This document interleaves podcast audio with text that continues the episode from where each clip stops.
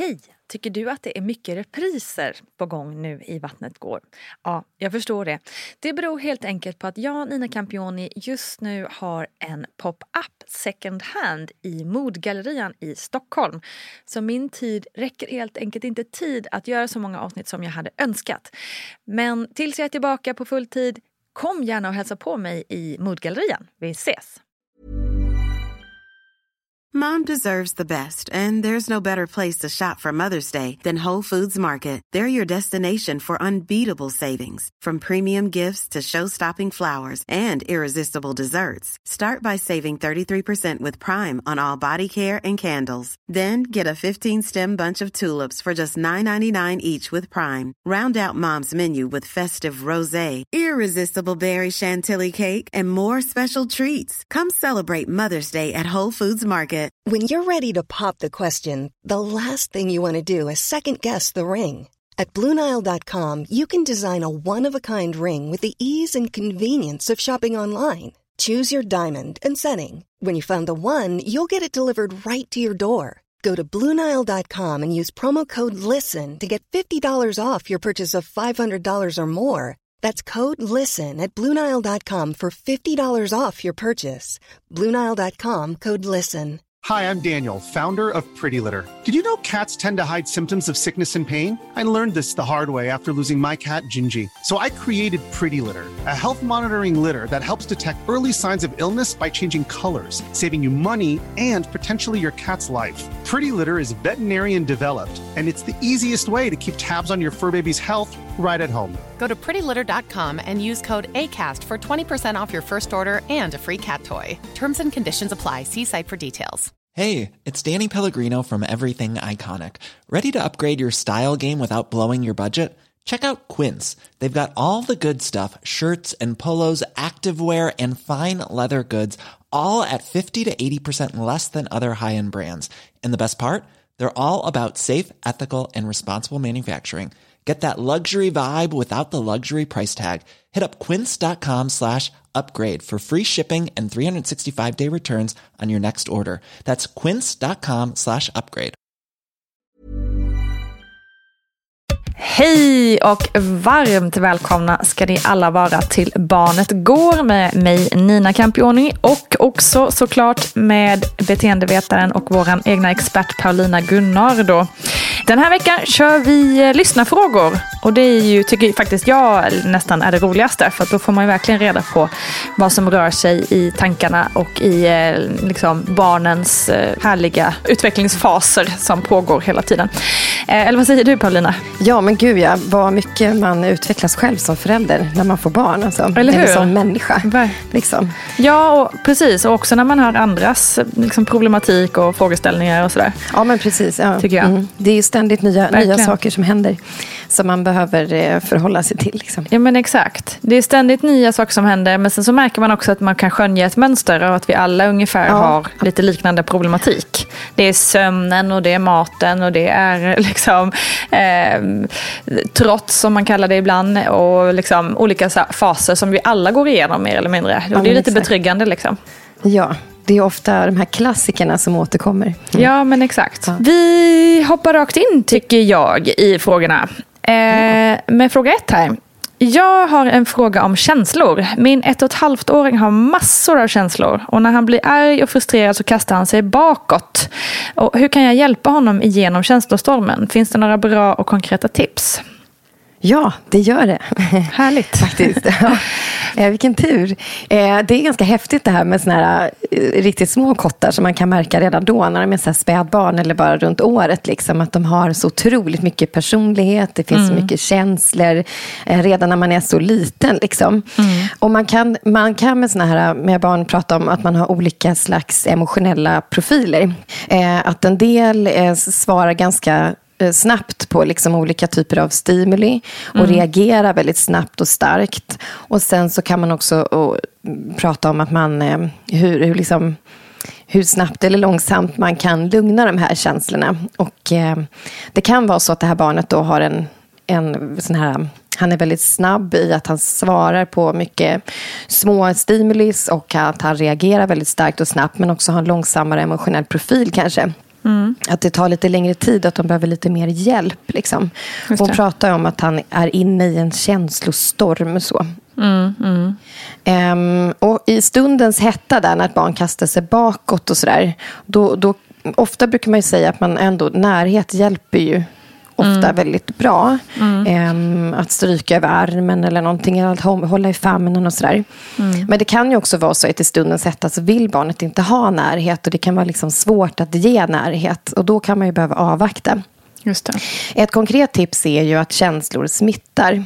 Ehm, precis som att vi kan bli smittade av barnets känslor eller av någon annan vuxens känslor. Om någon är gnällig eller arg eller mm. jätteglad så kan vi, liksom, man märker verkligen att, att känslorna smittar över till en själv.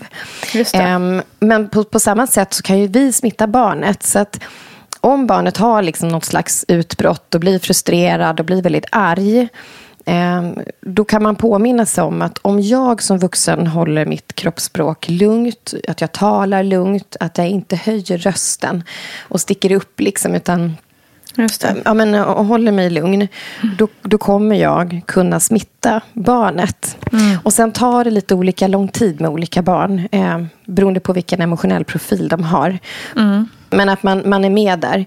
Eh, sen brukar man ju prata om att man kan avleda barn också. Och det ska ju aldrig vara på bekostnad av att man, man inte bekräftar barnet. Alltså så fort barnet blir ledset eller arg eller besviken. Att man börjar säga, nej men titta där är en fågel. Nej just det, för det är ändå viktigt mött... att få känna saker. Liksom. Ja men exakt, då har man mm. inte mött barnet. Liksom. Så då hoppar man över det steget att bekräfta barnet. Jag ser mm. dig, jag hör dig, jag finns här för dig. Då är ju mm. avledningen inte bra. Men om man har ett barn som kanske är kvar i en känsla mycket längre och man möter barnet, man bekräftar barnet, man, man visar att man finns där kan man också tänka att man kan avleda lite grann. Mm. Alltså börja hjälpa barnet ur känslan genom att till exempel rikta uppmärksamheten mot någonting annat. Mm. Eh, men alltid tillsammans med att man liksom bekräftar. Och ett annat konkret tips är att man inte ska prata och diskutera en massa. För det kan man också råka fastna i. Liksom, att man själv ska så argumentera mm. för eh, ja, men barnet är arg eller ledsen över att den inte har fått någonting den vill ha. Att man liksom börjar diskutera det med små barn. Mm. Eh, och när de är så där i stundens hetta, då, då kan man påminna sig om att använda ganska få ord. Man kan förklara för barnet varför man till exempel har tagit ett beslut. Men sen behöver man inte prata en massa mer, för det är inte okay. säkert det går in. Liksom, så. Just det. Eh, men sen ett annat konkret tips, det är ju liksom att se över det praktiska. När blir barnet så här frustrerad eller eh, arg till exempel. Så mm. att han kastar sig bakåt. Kanske är hungrig. på det. Kanske är hungrig. Precis som att man har olika emotionell profil så är det också så att barn kan vara olika känsliga för, för hunger, blodsockersvängar. Mm. Liksom. Mm. Märker man då så här, oj, mitt barn blir liksom så här för att den blir hungrig ganska snabbt efter två eller tre timmar. Ladda liksom alltid väskan med så små mellis och sådär. Mm. Um, eller till exempel att det är på morgonen om det är stressigt. Att man ser över morgonrutinen. Det kanske mm. behövs lite mer tid eller så. Mm, så att se över det praktiska runt omkring också när det här brukar hända. Precis. Jag tänkte bara lite, det här, vi pratade ju om högkänslighet eh, här i förra avsnittet var det väl till och med. Mm. Eh, och kan man, jag tänker, kan man, kan man märka redan på så pass små barn som ett och ett halvt år att man har det personlighetsdraget? Ja, ja, gud ja. Ja, eh, och det, sen finns det även någonting som kallas för high need baby som, som en del föräldrar känner igen mm, sig i. Just det. Eh, och det kan ju vara också ofta i kombination med att de är väldigt viljestarka, känner väldigt starka känslor, har mm. en sån här emotionell profil, att de är snabba, svarar snabbt på, på stimuli och intryck eh, mm. och sen kanske är i känslan mycket längre. Många av de här barnen är också ofta högkänsliga. Mm. Och det kan man märka i att barnet liksom tycker att saker är obekväma eller blir lättare frustrerad för att de sitter fast i en bilstol eller för att det, ja, det kan vara allt möjligt. Mm. Ja, men absolut kan man märka det tidigt. Men det är intressant för det får man ju, tänker också att man behöver vara lite vaksam på då som förälder och liksom verkligen, ja, men så man inte hamnar i den här liksom, eh, gamla dängan, var inte så himla känslig. Liksom. Mm. Ja. Det är ju sånt vi vill undvika tänker jag. Ja men exakt. Ja.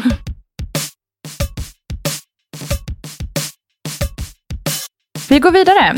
Jag har en treåring som har svårt att somna på kvällen. Det går inte nu när det varit så varmt att somna hemma. Ja, det här mejlet kom såklart in för ett litet tag sedan som ni förstår.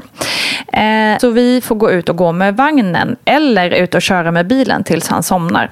Nu för någon vecka sedan så har han börjat vakna när han kommit in i djup sömn och skriker och är ledsen. Vi tror att det kanske är nattskräck. Vi finns där för honom men han puttar bort en och vill inte vara nära fastän han liksom vill ändå. Jag tycker sömnen, speciellt nattning på kvällen, är ett evigt pusslande. Mm. Ja, det här med nattskräck är väldigt intressant. Hur vet man om det är det liksom? Alltså, det typiska vid nattskräck det är ofta att barnet liksom sätter sig upp ganska plötsligt. De kan titta fast de sover. Mm. Så det liksom kan se ut som att de är vakna fast de är egentligen inte vakna. Eh, och det kan också vara så att man upplever att barnet är ganska svår att få kontakt med. Eller att de till och med är okontaktbara. Liksom mm. så 5, 10, 15 minuter. Och ofta då liksom ledsna, rädda, arga. Kan liksom spärra upp ögonen och man märker att liksom de andas häftigt och hjärtat slår liksom hårt och sådär. Mm. Um, så det... Vad beror det på då? Nattskräck, vet man det? Jag, jag vet inte, jag tror inte att man vet exakt. Men däremot så har man märkt att, eh, eller många har liksom märkt att det är det sömnbrist under dagen. Mm. Eller att man är mitt i en sån här ja, men en övergångsfas mellan olika eh, sömnbehov. Liksom, att det kanske blir sämre sömn på dagen. Då kan det bli mer nattskräck. Eller mm. att det händer mycket. Det är också vanligt. Det händer mycket i barnets liv. Mm. Det kan ha börjat förskolan eller det är ut, in i någon sån här eh, intensiv utvecklingsperiod eller någonting. Mm. Så då verkar det som att det händer mycket mentalt, liksom, mer om under natten och kanske också i kroppen. Och då är det vanligare med nattskräck. Men det mm. brukar vara en, liksom en period och som, som går över. Okej. Okay. Finns det något man kan göra åt det då? När de väl skriker ja, det på natten? Ja, men att försöka själv vara lugn. Eh, mm. Vänta ut det, men vara lugn, vara nära. Man kan gärna ta upp och liksom titta ut genom fönstret, kolla om du ser månen eller någon bil som åker förbi eller någonting. Mm. Eh, så att man lite långsamt liksom får kontakt med barnet och kan, kan vända det. Så. Just det. Mm. Det här med de här jobbiga nattningarna som hon beskriver, mm. att hon till och med måste ut och köra med bilen. Mm. Eh, liksom, det har jag hört många som har liksom hamnat i den situationen, mm. att man får köra varv efter varv i kvarteret. Ja. Eh, går, det liksom, går det att komma ifrån det? Eller vad gör man? Ja, ja nej. Eller det ser väl olika ut i olika fall. Tror jag. Det, är ju, det är som du säger, det är jättevanligt med liksom sömnproblem. Eh, det vi tycker är sömnproblem, det är ofta inom de allra flesta har det ändå inom det normala. Mm. Eh, att det liksom ingår på något sätt att det kan mm. vara jobbigt med mm. sömn och, och, och läggningar. Eh, ungefär en fjärdedel av alla barn har liksom någon gång problem med sömnen i mm. någon eller flera perioder. Och apropå det där med högkänslighet så är det också vanligare tydligen bland eh, Eh, högkänsliga barn och high need babies. Alltså det kan tydligen vara så att man, en del barn är känsligare mellan olika såna här sömncykler. Så att de vaknar lättare. Mm. Men sen kan det också vara det att, att man, precis som med vuxna, en del går och lägger sig och bara pang, däckar, somnar. Mm. Medan andra vill ligga och läsa eller ligger liksom och funderar en stund innan de somnar. Och så är det ju med barn också. Mm. Att det tar olika lång tid för oss att komma ner i varv. Och för en del tar det ganska, det tar ganska lång tid. Alltså. Och då skulle man ju önska att det fanns såna mirakeltips. Liksom. Eh, för att det är otroligt frustrerande som förälder ja. om man har det så här. Det vill man Särskilt med tanke på att man själv är ansvarig. Jag menar, om man själv som vuxen har svårt att somna, då är det en sak. Mm. Och det kan ju vara nog så frustrerande. Men när man dessutom är ansvarig för en annan liten människas sömn, så kan det skapa ännu mer frustration i en att, att läggningarna blir svåra. Liksom.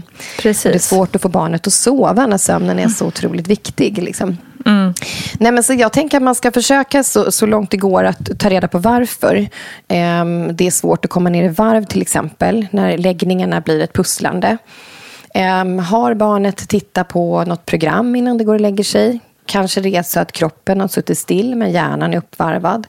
Mm. Eh, märker man att mitt barn tar väldigt lång tid på sig att varva ner, ja, men då kanske man måste börja nedvarvningen ganska, ganska tidigt. Liksom. Släcka mm. ner, få ner ljudnivån, stänga av tv och padda och sånt där. Och, eh, kanske slå på en ljudbok istället och sådär. Just det. Så man får på något sätt försöka testa sig fram till, till till vad som funkar. Liksom. Eh, men också i den här åldern så tänker jag att det händer ju mycket i dem i den här åldern. Mm. Och att det kommer mycket det här, vi pratade om det förut, det här med självbestämmande eller trots. Och då kan man ju tänka också att barnet i det här, vi brukar ju prata om att man får peta in självbestämmanden. Och det Just kan det. man ju få in red, i det här också. Det kanske är så att sängen blir liksom förknippad med någonting jobbigt att somna till slut, om det är mm. väldigt svårt. Det kanske är så att barnet vill varva ner i soffan först och gå och lägga sig i sängen när det är mycket mer trött. Mm. Istället för att ta hela nedvarvningen i sängen till exempel. Man kan få välja om man vill läsa en bok eller lyssna på en bok. Eller vilket gosedjur man ska ha och sådär. Mm. Så att man petar in sådana saker också. Men eh, ja, jag, som sagt, jag önskar att det fanns liksom mirakeltips som gjorde att man slapp åka ut med bilen. Men ibland kommer det sådana perioder som är jättesvåra. Mm. Och då det blir liksom bilåkande eller man får gå runt med vagnen. Man får mm. göra så gott det går. Liksom. Mm. Och, och tänka att med de allra flesta barn så ingår den här typen av sömnproblem liksom inom normalspannet. Så, mm, så lycka till, säger vi. ja.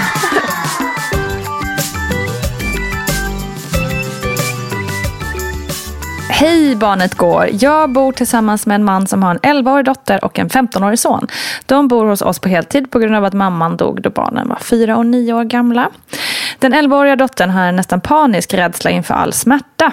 Hon cyklade omkull häromdagen och fick eh, skrubbstrå på knät och armbågen och jag hämtade henne med bilen. När vi rengjorde och plåstrade om skrek hon högt i nästan fyra timmar, alltså långt efter att omplåstringen var klar. Inget hjälpte, lugnt prat, sitta i knät och etc. När vi sen skulle byta plåster dagen efter var det samma visa och skriket började långt innan, bara vi nämnde det. Eh, och att få av plåstret tog en timme och sen skrek hon i fyra timmar till. Hon fick göra allt själv i duschen under rinnande vatten eftersom det var vad hon själv ville. Är det normalt att vara så här rädd? Eller hur ont gör egentligen ett skrubbsår? Vi orkar nog inte ännu en rengöring och plåsterbyte om det ska fortsätta så här. Och det kommer ju såklart även komma fler skrubbsår under livets gång. Hur ska vi bemöta henne? Ska vi ignorera, bekräfta eller hur ska vi lära henne att utstå denna relativt milda smärta ändå? Jag tänker på framtiden med eventuella diverse benbrott, menssmärta, föda barn och så vidare. Mvh, en som inte orkar med långvarigt gallskrik. Ja, mm. det där mm. låter inte helt lätt alltså. Nej, fy, det låter jättejobbigt alltså mm. för alla inblandade. Ja, Jag tänker så här, som förälder när man vill trösta och hjälpa så kan man ju, precis som vi har pratat om flera gånger, man smittas av känslor. Eh, mm. Det blir otroligt påfrestande liksom, att höra skrik mm. så länge och försöka hålla sig lugn liksom, genom det. I teorin, typ när vi sitter och pratar om det nu, så kan det mm. låta enkelt. Det är klart man ska hålla sig lugn. Liksom. Mm. Det är ju synd om barnet. Men sitter man med skrik i fyra, fem timmar så, ja, så blir det ju otroligt påfrestande. Liksom.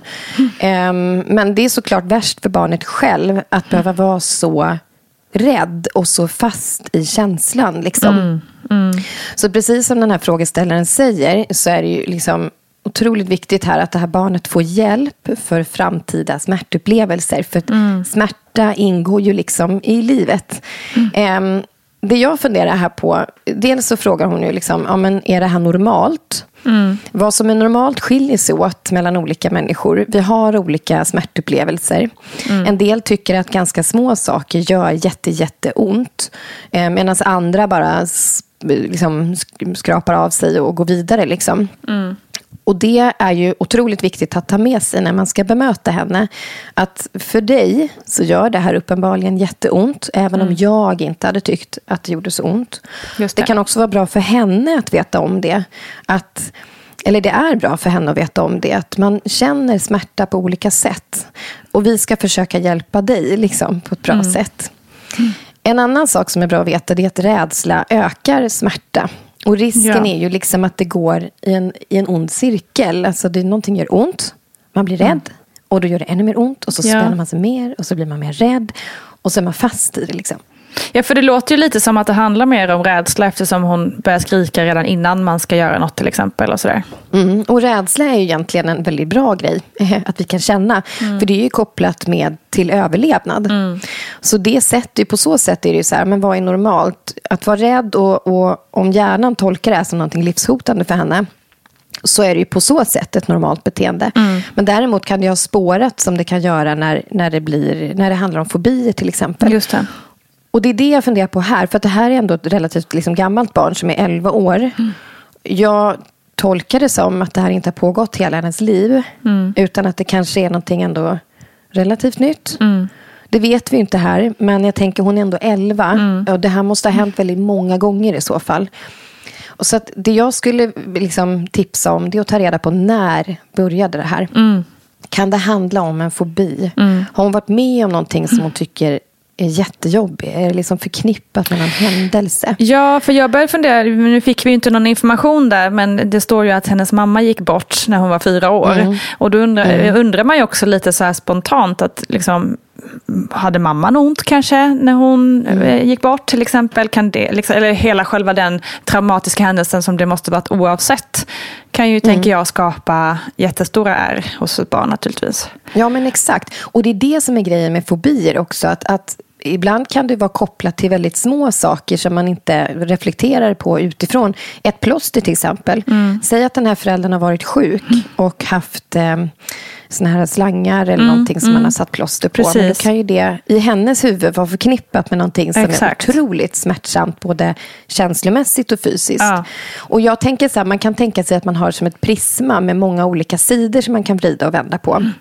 Och det kan man tänka är, vilken känsla, tanke eller beteende du än har, så kan du tänka att du plockar fram det och tittar på det som du tittar på olika sidor på ett prisma. Mm. Och i det här fallet så, hon är ju så pass gammal att man kan prata med henne om det här mm. och tänka att nu vänder vi och vrider på det här prismat. Var kommer det här ifrån? Mm. När började det här? Mm. Hur upplever du det? Eh, och hur kan vi, eh, hur kan vi liksom titta framåt? Hur ska vi vad behöver du? Mm. När, när, om vi säger att vi ska ta bort ett plåster, på vilket sätt kan vi hjälpa dig på bästa sätt? Mm. Vad skulle du behöva? Mm. Um, så, för att hon är så pass gammal också att hon kan förstå att eh, vissa saker kommer man behöva gå igenom. Mm. Man behöver ta vaccin och man behöver gå till tandläkaren. Och smärta tillhör liksom livet. Mm. Eh, så. Um, men där tänker jag också att det här verkar vara alltså, eftersom hon mår så pass dåligt av ett skrubbsår mm. så tänker jag ändå att man ska gå till BUP eller elevhälsan på skolan mm. eller en barnläkarmottagning mm. och få någon som man kan liksom bolla med lite mer så att man kan titta lite närmare på det här hon upplever. Liksom. Ja. För att hitta ett bra sätt att hjälpa henne. Precis. Och sen kan man tänka också så här, apropå det här med prismat, så precis som vi typ taggar grejer på Instagram, mm. så taggar hjärnan saker. Så att hennes, liksom, i hennes huvud så kan ju plåstret vara taggat med att man är rädd, att någonting gör mm, jätteont, att man är på sjukhus, att man är, någon har panik. Eller du vet, det kan mm. vara taggat med massa saker som vi inte, sådana taggar vi inte har ja, kopplat till Som vi inte plåster. ser. Liksom. Mm. Och då måste man ta reda på hur det ser ut i hennes hjärna. Hur, vad är plåstret taggat med för något? Mm. Eller vad är smärta taggat med för något? Eh, hur stark starkt upplever hon den här smärtan. Så man behöver liksom gräva lite det här. Och, och, men, men bekräfta henne. Mm. Um, så. Men ett sista tips faktiskt, eh, som är riktat liksom till, till henne, till barnet här. Mm. Det är att prata om hur fantastisk kroppen är. Därför att när man ökar kontrollen, då, då kan man minska på smärtan. Och att få prata med henne liksom mellan sådana här tillfällen om vilken fantastisk kropp hon har. Mm. Typ att huden består av flera olika lager. Och när någonting går sönder så kommer liksom kroppens egna blodplättar och fungerar som ett plåster och lagar. Så att kroppen kommer se till att, att hjälpa sig själv. Liksom. Men att det tar en stund. Mm. Eh, och man kan också prata med henne om, om hjärnan och hur det funkar. Att man taggar grejer, att hjärnan taggar saker. Mm. Men att precis som att man kan gå in på Insta och redigera och ta bort taggar och lägga till taggar så kan man liksom hjälpa hjärnan att tagga om. Mm. Så att, och, och liksom möta rädslan och möta det här små steg, ett litet steg i taget. Liksom. Så att man också sätter ett mål och, och, tror på barnet och visar att jag vet att du kommer klara det här sen. Mm. Vi ska försöka hitta ett sätt så att du fixar det här och du kommer att fixa det här för vi taggar om det här bara. Precis som man gör på Insta. Mm. Väldigt bra. Bra liknelse som alla 11-åringar förstår tänker jag.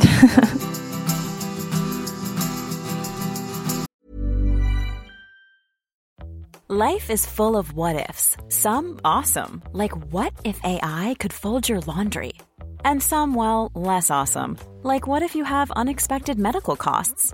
United Healthcare can help get you covered with Health Protector Guard fixed indemnity insurance plans. They supplement your primary plan to help you manage out of pocket costs. No deductibles, no enrollment periods, and especially no more what ifs. Visit uh1.com to find the Health Protector Guard plan for you.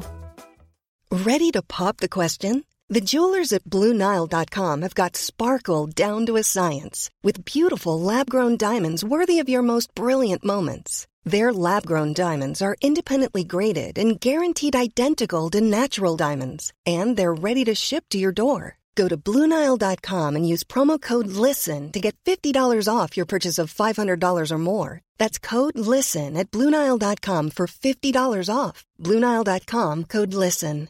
Ryan Reynolds here from Mint Mobile. With the price of just about everything going up during inflation, we thought we'd bring our prices down. So to help us, we brought in a reverse auctioneer, which is apparently a thing. Mint Mobile unlimited premium wireless. Have to get 30, 30, bit to get 30, bit to get 20, 20, 20, bit to get 20, 20, bit to get 15, 15, 15, 15 just 15 bucks a month. So, Give it a try at mintmobile.com slash switch. $45 upfront for three months plus taxes and fees. Promo rate for new customers for limited time. Unlimited more than 40 gigabytes per month. Slows. Full terms at mintmobile.com. One size fits all seemed like a good idea for clothes Nice dress. Uh, it's a it's a t-shirt. until you tried it on. Same goes for your healthcare. That's why United Healthcare offers a variety of flexible, budget friendly coverage for medical, vision, dental, and more. So, whether you're between jobs, coming off a parent's plan, or even missed open enrollment, you can find the plan that fits you best. Find out more about United Healthcare coverage at uh1.com. That's uh1.com. Nice. Yeah. What you're hearing are the sounds of people everywhere putting on Bombas socks, underwear, and t-shirts made from absurdly soft materials that feel like plush clouds. Yeah, that plush. And the best part? For every item you purchase, Bombas donates another to someone facing homelessness. Bombas. Big comfort for everyone. Go to bombas.com slash ACAST and use code ACAST for 20% off your first purchase. That's bombas.com slash ACAST. Code ACAST. Okej, vi går vidare. Hur får jag mitt barn att trivas någorlunda i bilen? Vår son skriker och är missnöjd vid minsta sträcka och vi undviker således att åka bil så mycket vi kan men ibland så måste man ju. Tacksam för svar. Eh, nu har vi pratat mycket högkänslighet här. Mm, ja, eh, verkligen. jag tänker jag tar upp det igen här nu. Tema nästan. men, ja, eh, för det här kan man tänka här också. Att en del barn liksom tycker det är ganska nice att åka bil. Andra barn som är små, de kan ju inte förmedla vad de känner och tänker och hur saker sitter. Men de kan ju tycka att det är otroligt obekvämt att sitta fast. Att liksom eh, se hur moln och sånt där svischar förbi utanför fönstret, ljuden. Ja, men de vill inte sitta där. Mm. Och en del barn är också väldigt viljestarka från start. Så att de, och de är väldigt tydliga också med vad de tycker. Och de ser till att de visar det med tydlighet länge tills de får sin vilja igenom. Ja. Och någon tar ur dem ur bilstolen. Eh, så att det man kan tänka på där, eh, när man ändå måste åka någonstans, typ Mm. åka och handla mat, liksom, det är att tänka på extra bekväm, bekväma kläder. Eh, man har saker med i bilen som barnet tycker om. Eh, Man kan plocka med sig något hemifrån. Någonting som fångar lite uppmärksamhet. Kanske något som låter. Kanske det är någon ny liten grej som bara finns i bilen.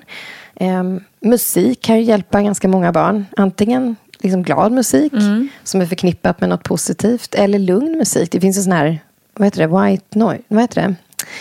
White Ja, noise? men just sådana där som man brukar ha när man eh, ska sova typ. Eller liksom Ja, val, vallåten lät den typ. Ja, men exakt. Ja. Och det kan ju faktiskt ha väldigt god effekt på, på barn. Och så gärna någon som sitter nära om det går, om man ska åka längre sträckor. Det är Mm. inte alltid det funkar. Liksom. Men om man har någon så kan man tänka att man sitter nära. Mm. Och när man ska åka långa sträckor, att man stannar ofta och försöker tajma med sömnen och sådär. Just det. Men just när barnen är så här små, de faktiskt inte kan förstå. De, kan inte, de har inget tidsperspektiv. Att det här tar bara en halvtimme eller det här tar tre Nej, timmar. Och precis. sen, är du, sen är du, du kommer inte sitta där för alltid. Då kan man ju behöva sänka kraven på liksom, Ja, men som att åka iväg och träffa släktingar. Men då får släktingarna komma till oss. För nu funkar det faktiskt inte. Ehm, och sen om det är så att man måste, måste. Man måste handla mat. Och man kanske är ensam med barnen och inte, det finns ingen annan som kan handla. Så kommer ju inte barnet skadas heller av att det gråter och skriker i sig. Att det är tio minuter, en kvart. Ja. Man måste ju sticka och handla liksom. Mm. Så.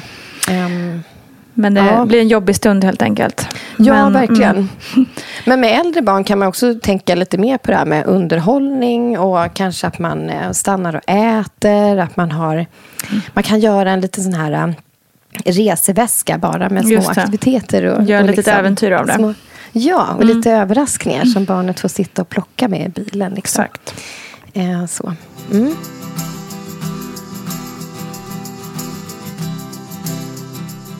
Vi går vidare. Eh, Jag och min dotter har kämpat med amningen redan från start. Vi har också gett ersättning samtidigt.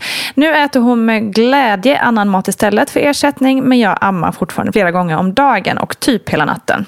Hur trappar jag ner amningen bäst både för mig och för henne? Är det möjligt att fortfarande amma tidig morgon och eftermiddag till exempel? Eller lite på kvällen? Eller blir liksom sådana här hoppande scheman förvirrande för henne? Ja, alltså i början är det nog förvirrande.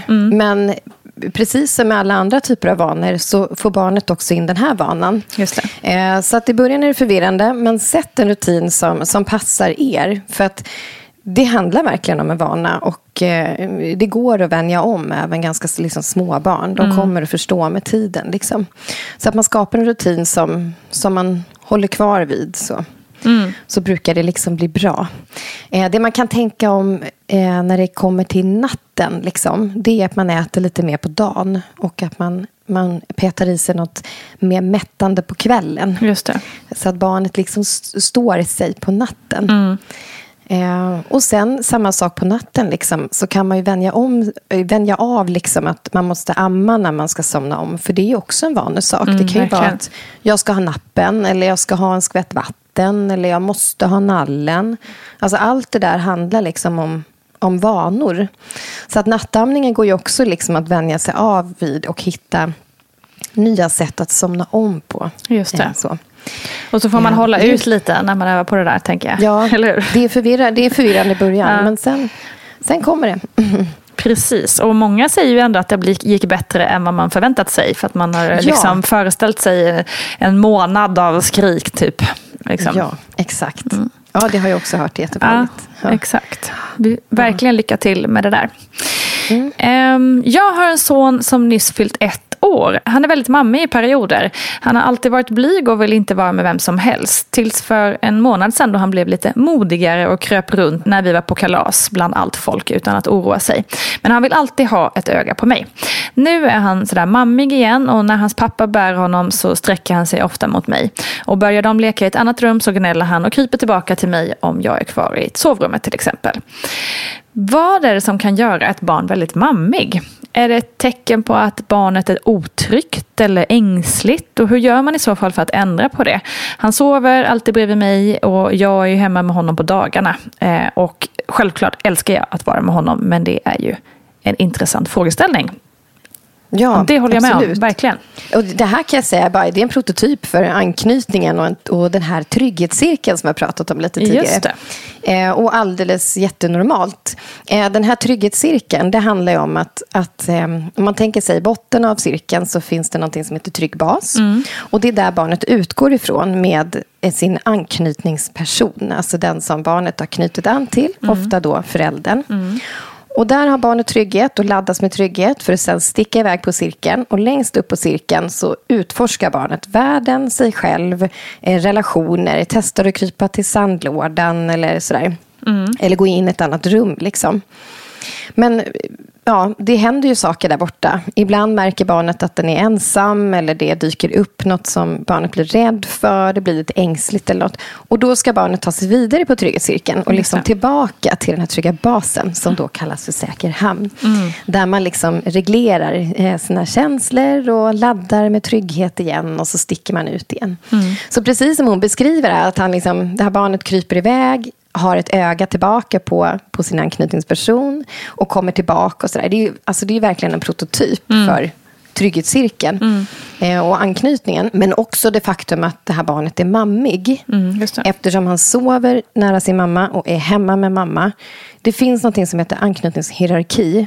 Och det är att det är en hierarki helt enkelt. Och ofta är den som är föräldraledig, som barnet är mest med, den är topp där på hierarkin.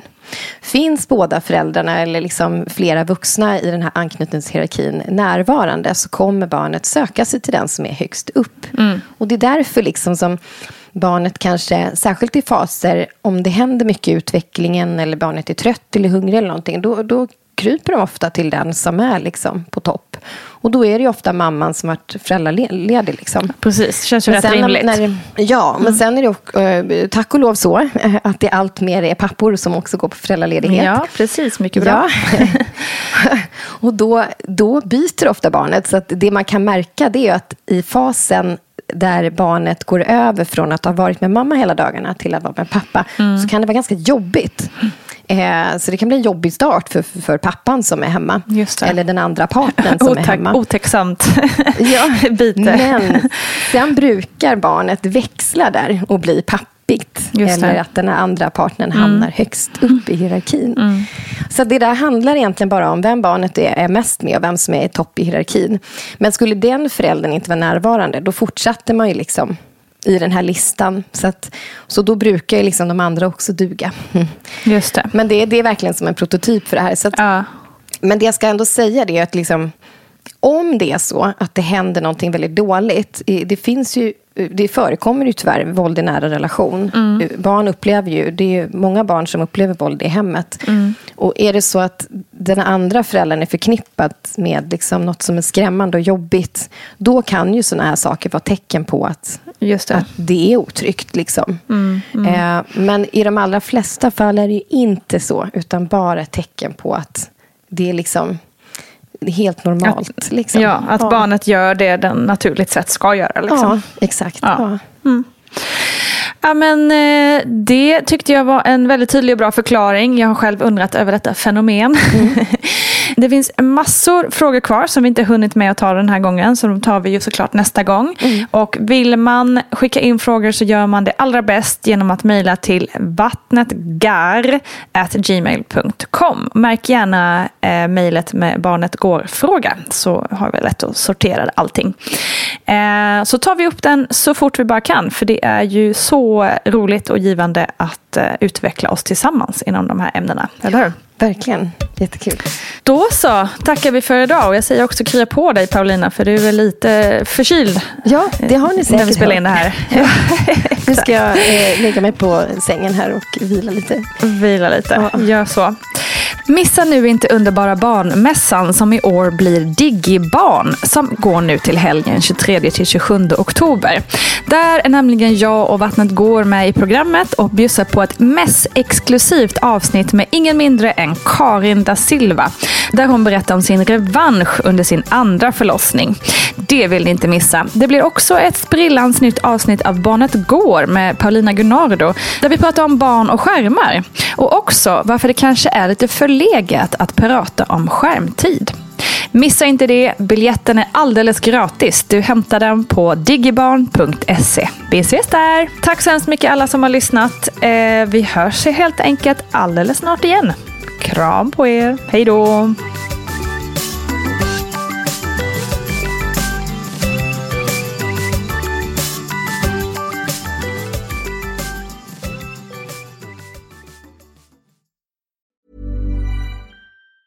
Planning for your next trip? Elevate your travel style with Quince. Quince has all the jet setting essentials you'll want for your next getaway, like European linen, premium luggage options, buttery soft Italian leather bags, and so much more. And it's all priced at 50 to 80% less than similar brands. Plus, Quince only works with factories that use safe and ethical manufacturing practices. Pack your bags with high-quality essentials you'll be wearing for vacations to come with Quince. Go to quince.com slash trip for free shipping and 365-day returns. Hold up. What was that? Boring. No flavor. That was as bad as those leftovers you ate all week. Kiki Palmer here, and it's time to say hello to something fresh and guilt-free. Hello Fresh. Jazz up dinner with pecan-crusted chicken or garlic butter shrimp scampi. Now that's music to my mouth. Hello Fresh. Let's get this dinner party started. Discover all the delicious possibilities at hellofresh.com. Imagine the softest sheets you've ever felt. Now imagine them getting even softer over time. That's what you'll feel with Bowl and Branch's organic cotton sheets. In a recent customer survey, 96% replied that Bowl and Branch sheets get softer with every wash. Start getting your best night's sleep in these sheets that get softer and softer for years to come. Try their sheets with a 30-night guarantee. Plus, get 15% off your first order at bowlandbranch.com. Code BUTTERY. Exclusions apply. See site for details. Mom deserves the best, and there's no better place to shop for Mother's Day than Whole Foods Market. They're your destination for unbeatable savings, from premium gifts to show-stopping flowers and irresistible desserts. Start by saving 33% with Prime on all body care and candles. Then get a 15-stem bunch of tulips for just $9.99 each with Prime. Round out Mom's menu with festive rosé, irresistible berry chantilly cake, and more special treats. Come celebrate Mother's Day at Whole Foods Market.